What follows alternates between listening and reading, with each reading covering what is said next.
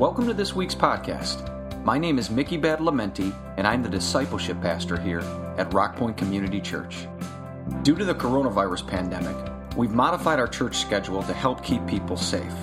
We currently offer on site Sunday morning services at 9 and 11 a.m. with limited capacity, and we ask that you register ahead of time. Please visit www.rockpoint.org slash register before you join in person. That way we can save your seat. And we also live stream the 11 a.m. service on our YouTube channel. You can always find Rockpoint on Facebook or visit the website for more information, including important schedule updates. And while COVID may have affected how we do church, it cannot diminish our efforts together to be the church. We look forward to connecting with you. Enjoy the podcast. This morning, we have a very special guest with us. We have been associated with Ravi Zacharias International Ministries for some years of time now. And um, it is our practice in this church to not just have speakers in, but speakers who we know, we know their character, uh, their abilities, and their faith. And Alycia Woods has been one of the most delightful uh, friends over the years to my family personally and to us as a church. She is a woman not only of grace, but of incredible brilliance in enunciating and clarifying the things of truth.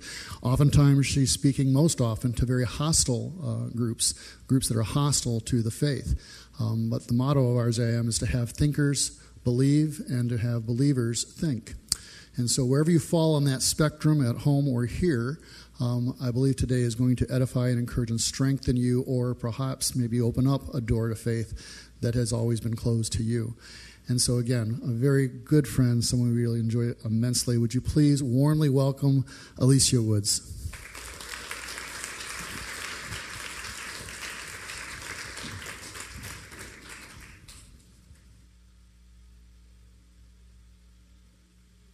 Seen people in like six months. Oh my goodness, the last time I spoke to an audience was in February.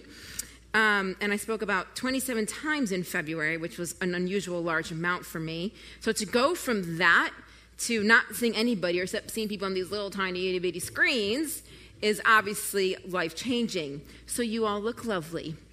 It's wonderful to see real life people to know you still do exist and you aren't just little images on my screen. I haven't been here in about two years. Um, but yet, when I come back, I still see familiar faces, um, and I have people that I that I know and I get to say hello to. So I love coming here um, because it's not someplace new. It's definitely someplace that's much more family and friends. And so, what I'm going to do today, do with you today, is talk with you about a passage that you probably wish had never been included in the Bible in the first place.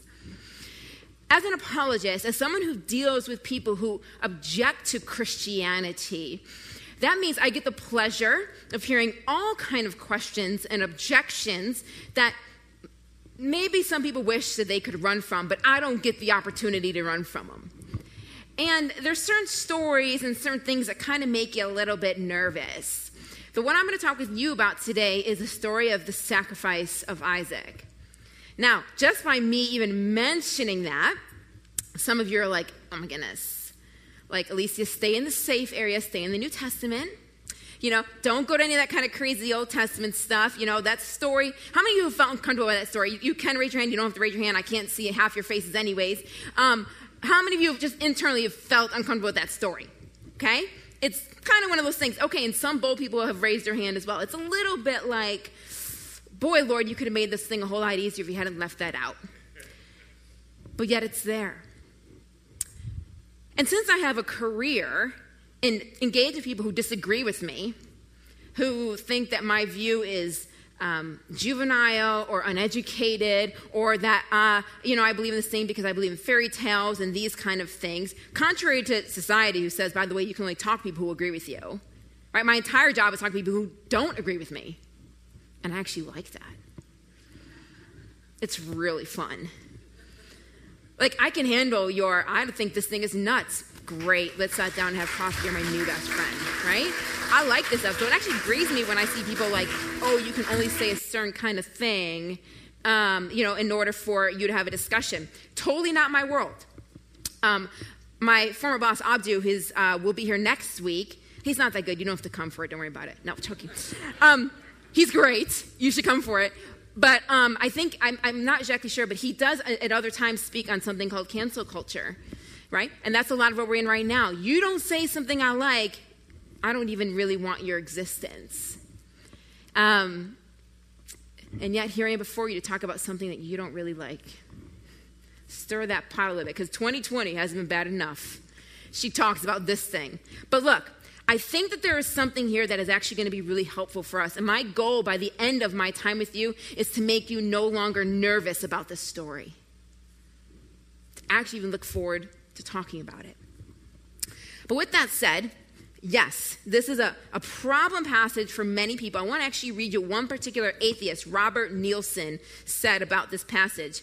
He says, We then come to one of the most horrifying stories in the Bible, Genesis 22.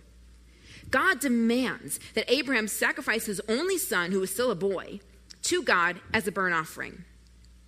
But Abraham does not question God, who I defy anyone to claim is still loving and merciful. What sort of foul creature would demand a man murder his only son? That is not the action of a kind and gentle religion, but of a brainwashed and murderous cult. What is the lesson here? That we should be willing to murder those we love most if God tells us to? Any God that demands such a thing is not worthy of worship. And you're saying, Alycia, stay away from it.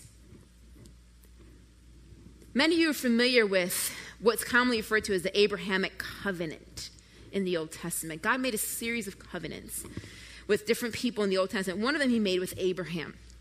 And this covenant came uh, included many things. One of them was that your descendants would be as numerous as the stars. All the nations would be blessed through you. That God would bless those who bless him and curse those who curse him. So there was a variety of different things that were part of this covenant. But here's the interesting thing if my descendants are going to be as numerous as the stars, then I need to have descendants. And Abraham and his wife Sarah have no children.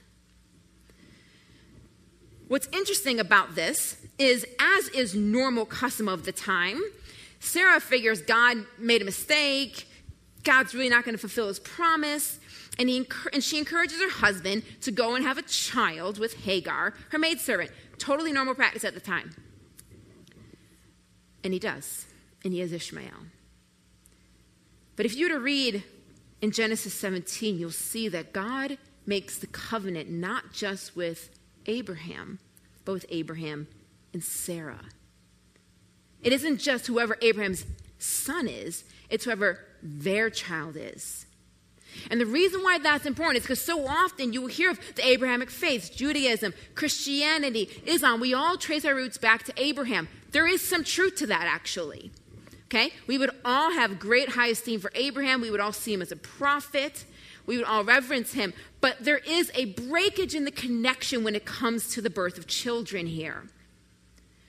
When Ishmael is born, he, uh, uh, several years after that, or either way, Sarah gets angry. She gets frustrated with Hagar, kicks him out, her and her son. And if you were to look at uh, Islamic history, they trace Muhammad back to Ishmael. So they would say that Muhammad is a descendant of Ishmael. So therefore, we are God's chosen people. Therefore, the covenant that God made was with us, the Muslims. But what's interesting is the Bible tells us the covenant was made with Abraham and Sarah. And so she goes on to have Isaac. Not long after Isaac's born, I don't know, some people guess maybe he's a teenager. we don't really know exactly the age that Isaac was, but he was old enough to know what was going on clearly to know what's going on. Uh, God asks Abraham to do something that makes us nervous. We're going to jump into Genesis 22. You can read it on your phone. You can read it um, along the screen with me or in, in, an actual physical Bible, if any of us um, have those. And we are going to deal with this passage together. So let's begin at verse 1. Genesis 22, verse 1. Sometime later, God tested Abraham. Let me stop us right there. We made it real far. What, five, six words? There we are. Okay? God, from the beginning, tests Abraham. So it means we know this is a test. The very first sentence tells us this is a test. Okay? There's no question here. It's clearly stated. Let's keep going. Sometime later, God tested Abraham. He said to him, Abraham, here I am, he replied. Then God said, Take your son, your only son, whom you love, Isaac, and go to the region of Moriah. It's interesting that God says your only son if he already had Ishmael. God sees some God knows that there's something unique about this son. The Jews and the Christians trace, their bloodline through Isaac, and you trace it all the way through to Jesus. Okay? God is identifying him as something different. Your only son, whom you love, Isaac, and go to the region of Moriah. Sacrifice him there as a burnt offering on a mountain I will show you. Now, this burnt offering word is actually really important here. Okay? There was a variety of different offerings you could do, okay, in the Old Testament. One would be a sin or guilt offering, which is when, you know, I've done something wrong, I've committed an immoral act, I need to make this offering before God. So sin or guilt offering is in response to something that I've done wrong. A burnt offering is not that. A burnt offering is the offering that you give as a sign of your devotion to God. It is not a result of sin. It is a sign of this is my love for you. So God is saying, I want you, Abraham, to give me not a sin offering, this isn't a punishment, to give me a burnt offering, which is a sign of your devotion to me. To sacrifice him there as a burnt offering in a mountain I will show you. Early the next morning, Abraham got up and loaded his donkey. Took with him two of his servants and his son Isaac. When he had cut enough wood for the burnt offering, he set out for the place God had told him about. On the third day, Abraham looked up and saw the place in the distance. He said to his servants, Stay here with the donkey while I and the boy go over there. We will worship, and then we will come back to you. Interesting phrase. We, Abraham and Isaac, we are going to worship, and then we are coming back to you. What do you make of this? Well, thankfully, we don't have to play a lot of guessing games because the New Testament in Hebrews 11 helps us answer this. And it basically says, look, even Abraham reasoned that if God was going to make him kill his son, he would raise him from the dead. Because Abraham knew the covenant that God had made. And God does not want to go back on his promises. He makes a promise, he makes a covenant. There's times when we screw things up, and those and then, then what God's plan was is thwarted.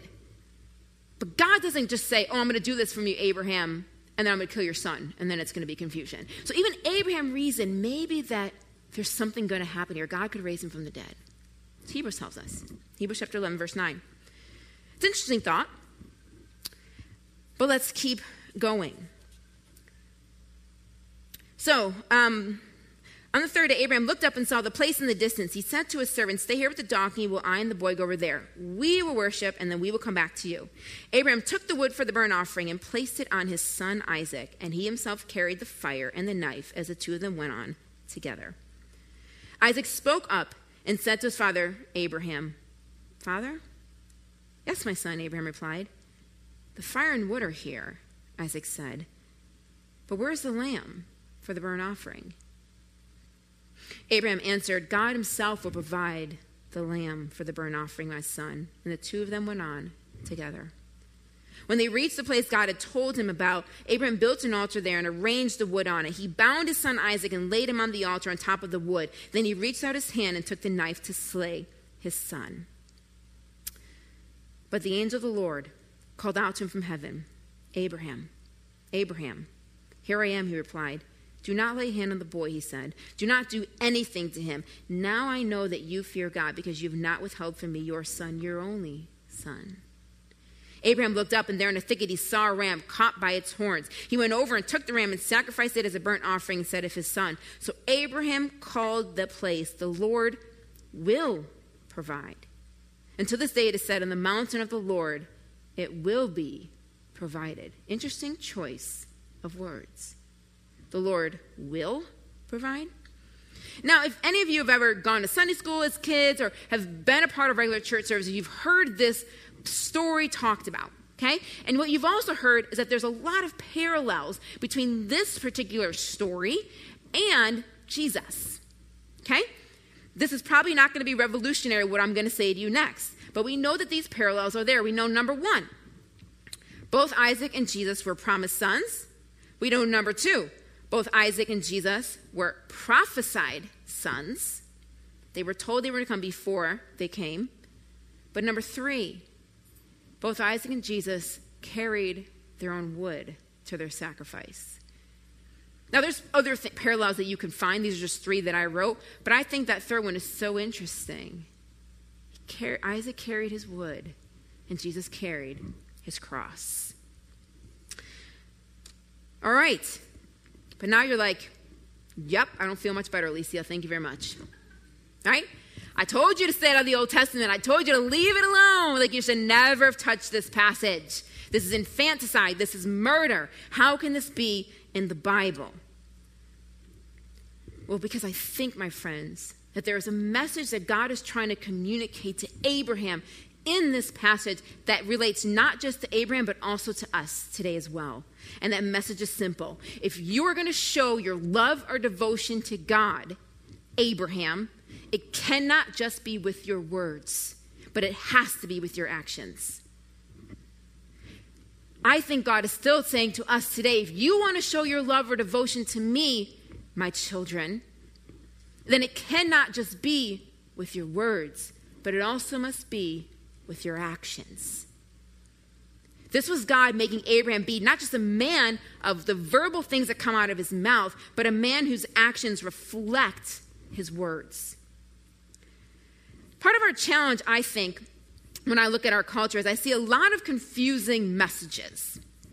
I think there's a lot of things in culture I would change. Okay, I know there's a lot of things in culture I would change, actually. Okay, one of them has to do with the word love. We are so utterly confused as to what, the, what love is. And part of that might have to do with one of my favorite things Disney. Think of the Disney movies you watched as a kid. I think of the ones that I watched as a kid. I remember when The Little Mermaid came out, and now I'm dating myself, but that's fine. I mean, everybody was so excited because they had this crab that had this like Jamaican accent, which was like so cool. And I, I mean, I sang Under the Sea with the best, the best. I mean, Disney should have hired me. I mean, that's just the reality. You know, Aladdin, um, Beauty and the Beast, The Lion King, my, yeah, I did it all. Okay, I love it all. It's so great, right? Great songs, great movies. But here's how Disney oftentimes goes there's this great princess, and she's in distress, or young lady, and she's in distress. And there's this amazing, perfect man who comes to save her. His hair is exactly right, his looks are exactly right. He's wealthy, he's strong, he sacrifices and fights the bad guys for her and she absolutely falls in love because he is the epitome of perfection. And they get married and they say, I do, and the movie ends. It always ends at the wedding. Why don't they show day two, which is the reality of life, which by that point, she's already gotten annoyed because he did this thing and she mouthed off about this thing and he's annoyed with her. That is real life. That is really when the love and the I do's kick in on a whole different level. But Disney stops us at the wedding. And so we think of love as this perfectly bliss, emotional experience. But I think that there is more to love than just emotions. I think emotions is part of it, fine. But it's not all of it. There's more to love than how you feel. And the problem is, is we say things like, oh, love is love. All that matters is love. And we have no idea what this means. And then we go ahead and use love as our moral compass. We think of love as an emotion, and then we therefore let our emotions determine what we will and will not do. Your emotions are not your best moral guide, my friends. They can lead you to do wrong things. They can lead you to say hurtful things. They can lead you to tear people down with your words or actions. So when I look at the Bible, thankfully God figured we'd be confused about love at some point in history. So he devoted an entire chapter to what love fully is. And it says this love is patient, love is kind. It doesn't envy. It doesn't boast. It's not proud. It does not dishonor others. It's not self seeking. It's not easily angered. It keeps no record of wrongs. Love does not delight in evil, but rejoices with the truth. It always protects, always trusts, always hopes, always perseveres. Love never fails. Here's what's interesting to me about this definition of love. Okay? Is when it says love is patient, love is kind, it's not talking about love is being patient with yourself, or love is being kind to yourself, or forgiving the wrongs of yourself. You are patient with somebody else. You are kind with somebody else. You don't keep a record of wrongs of somebody else. You are persevering with somebody else. This is what t- this love definition is telling us how to interact with somebody else. That love, there is an external aspect of love that is more than just an emotional response. It has to do with how you act and treat other people. Love is action, not just emotion. And when you have the two of them together, now you've got a beautiful picture. But there's probably many married people in here will tell me that the emotion fades and love becomes about commitment, covenants. And I think that's great because our emotions go all over the place. And so, what essentially God is telling Abraham look, Abraham, I want you to show love for me, not just with your words, but with your external actions. But here's the thing, Abraham I'm asking this of you, but I'm also going to ask it of me. What I'm asking you to do, Abraham, is to sacrifice the son, the promised son, the only son, the prophesied son, as a demonstration of your love for me. Let's go back to the text for a second. Isaac spoke up and said to his father Abram, Father, yes, my son, Abram replied. The fire and wood are here, Isaac said, but where is the lamb for the burnt offering? Isaac's not stupid. He's like, We're going up here, we're sacrificing. What are we sacrificing here, Dad? And Abram says in verse 8, God himself will provide the lamb for the burnt offering, my son. And the two of them went on together. And then verse 13 says, Abraham looked up, and there in a thicket he saw a ram caught by its horns. He went over and took the ram and sacrificed it as a burnt offering instead of his son.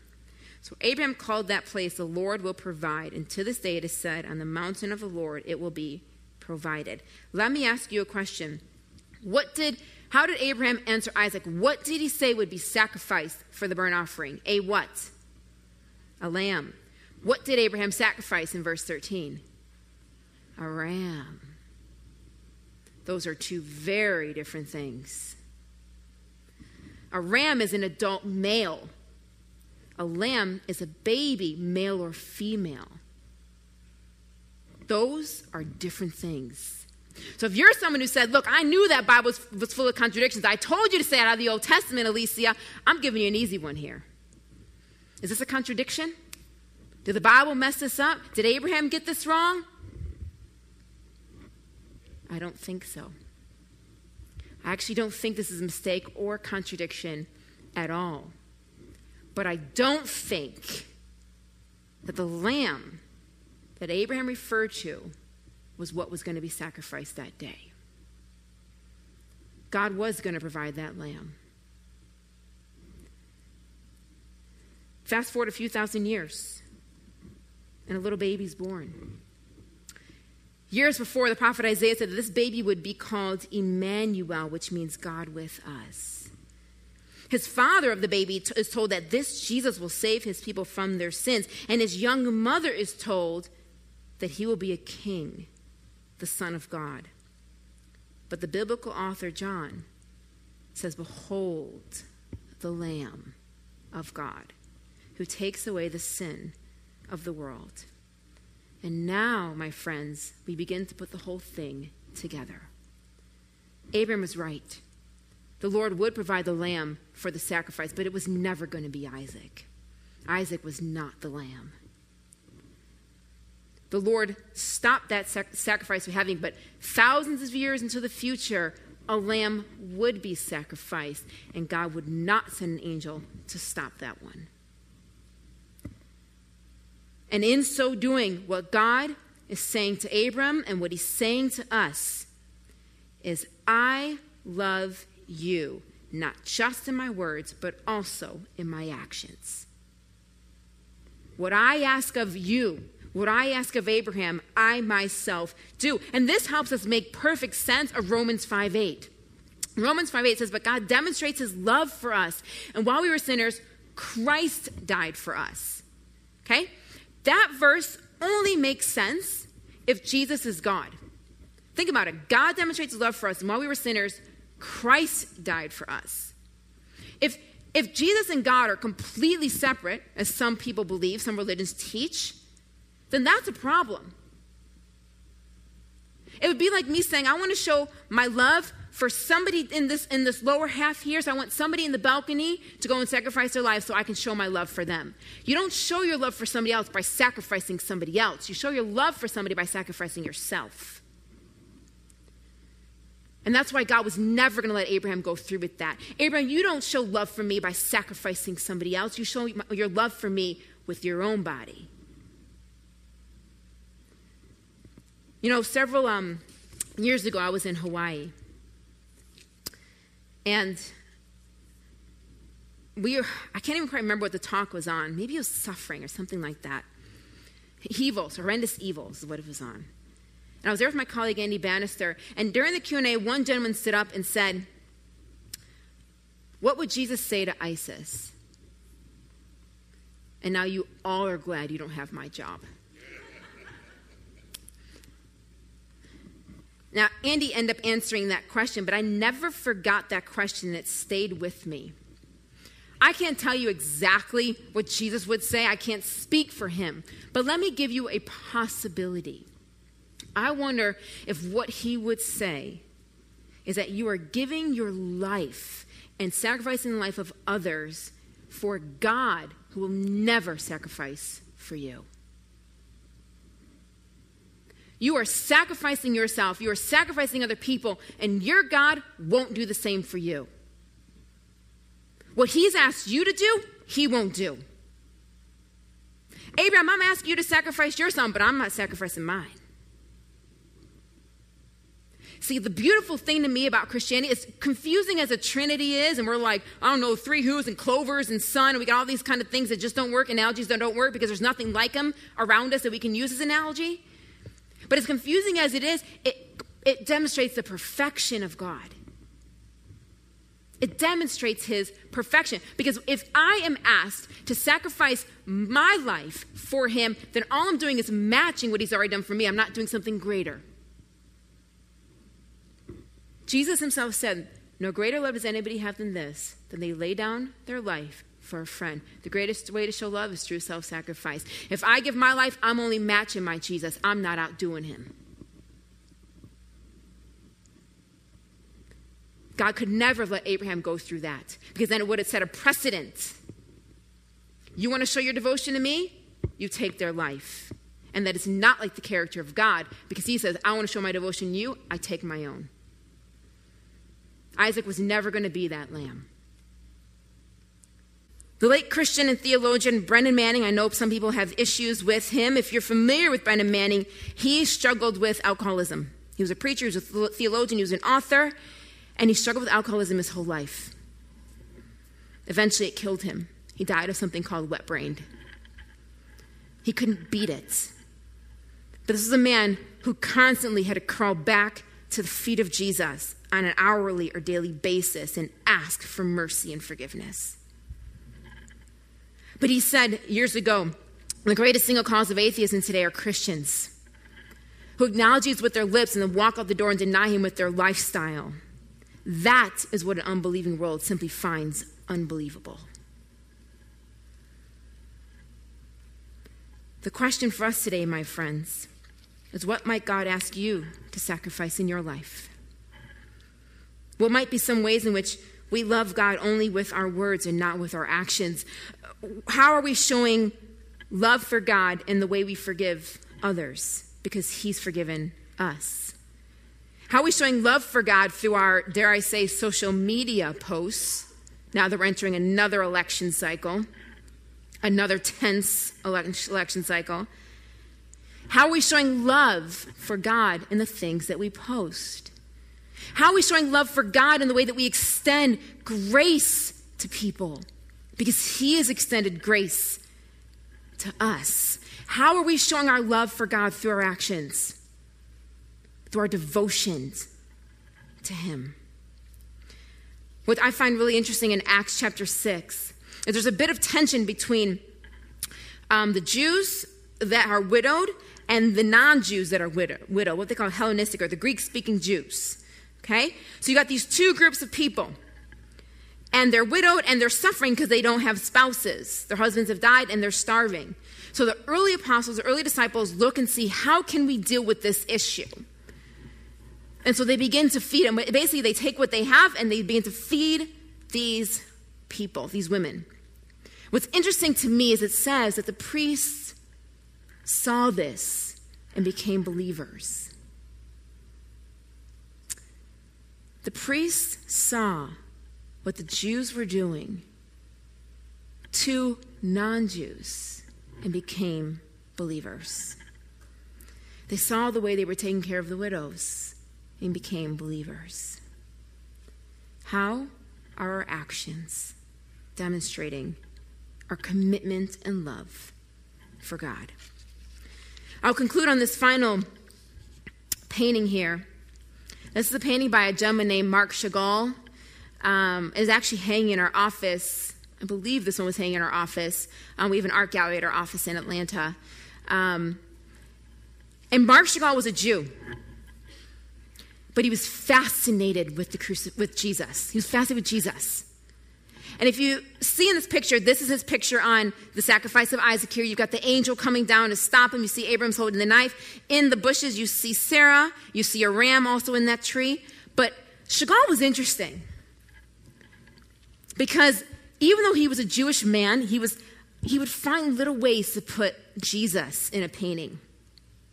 So a lot of his paintings have this picture of the cross somewhere. And if you look up in the upper right hand corner, you'll see Jesus on a cross up there. The blood going from the cross down to Abraham. I don't know if Chagall ever put that link together. I don't know. It'd be odd for a Jewish man to see Jesus connected closely and intimately with that story of provision and lamb. But I do think it's interesting that he put in that piece, that picture, I get that the Old Testament makes us a little uncomfortable sometimes. And sometimes we'd be really happy if, it, if the Bible just started at Matthew. Don't, we don't deal with war. In fact, my life would be a lot easier. I would have a whole lot less questions to answer about genocides in the Old Testament and this kind of story and a whole bunch of other things. Because people always say, well, God is so mean and nasty in the Old Testament, but he's so loving in the New. And I'd say, uh uh-uh, uh, he's actually the same. He's a God of judgment, of justice, of mercy, and of love in the Old Testament. And He's a God of judgment and justice and love and mercy in the New. What changes from the Old Testament to the New is on whom the punishment falls. In the Old Testament, the punishment falls on humanity for their sin and his judgment but also his love. And in the New Testament, we see a shift where people still do, we see it in Acts, suffer the consequence of their sin, but you see a massive shift where now punishment predominantly falls on Jesus. Judgment and love falls on God Himself. I don't think we can fully understand the New Testament if it's not for the Old. And so it's worth wrestling through some of these things that make us a little uncomfortable. It's okay to be uncomfortable. Remember that just because you don't know the answer to something does not mean there isn't an answer, it just means you don't know it.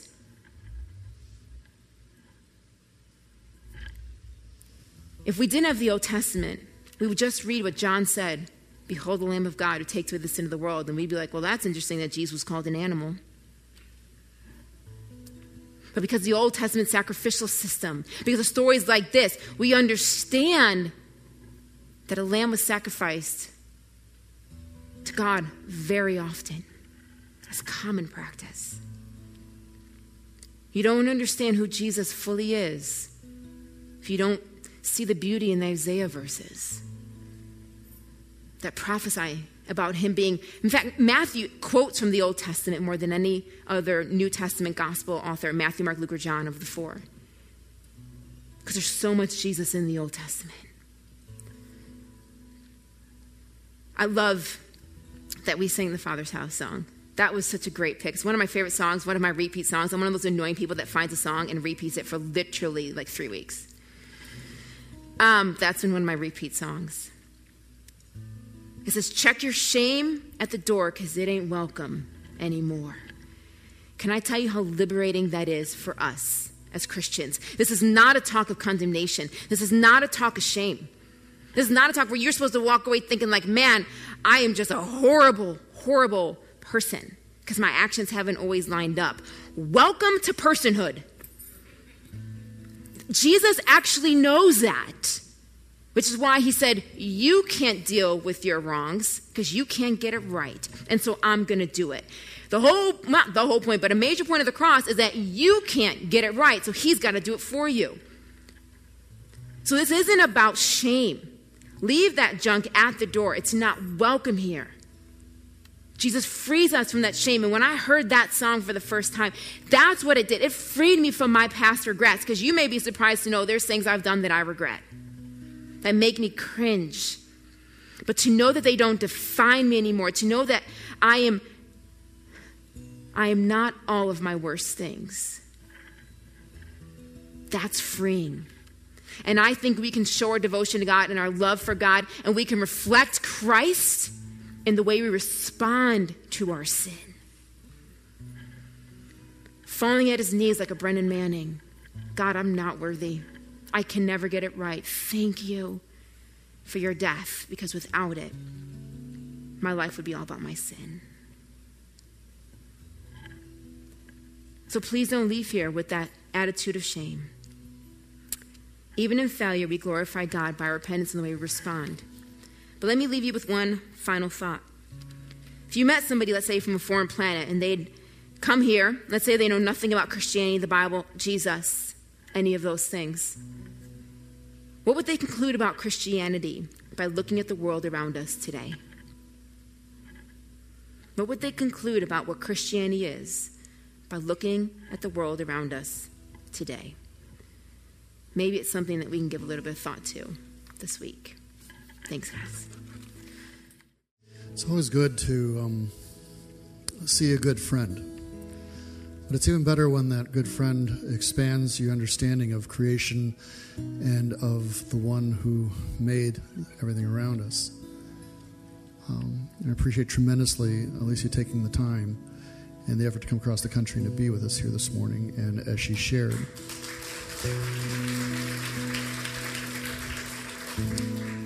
Father, I thank you for the Old Testament and the New Testament, Lord. I thank you for how that weaves together and gives us context and understanding. And I thank you so much for how Alycia just unpacked that for us today. And so, Lord, I ask your blessing upon her and your provision and protection upon her. We lift up the entire uh, RZIM crew, especially in the recent loss of their founder, Ravi. And we ask, Lord, that you would continue to guide them in their organizational efforts and in their efforts to continue to um, not just defend the faith, but to advance the gospel around the globe. Lord, as a church, as we continue to process what it means to operate in this country in this heightened time of awareness, guide us, Lord, everything from our conversation to our postings to our personal interactions. We are committed, Lord, to coming to a greater understanding of you and then having that act out in our lives. Guide us in these things, we pray. In the name of Jesus Christ. Amen.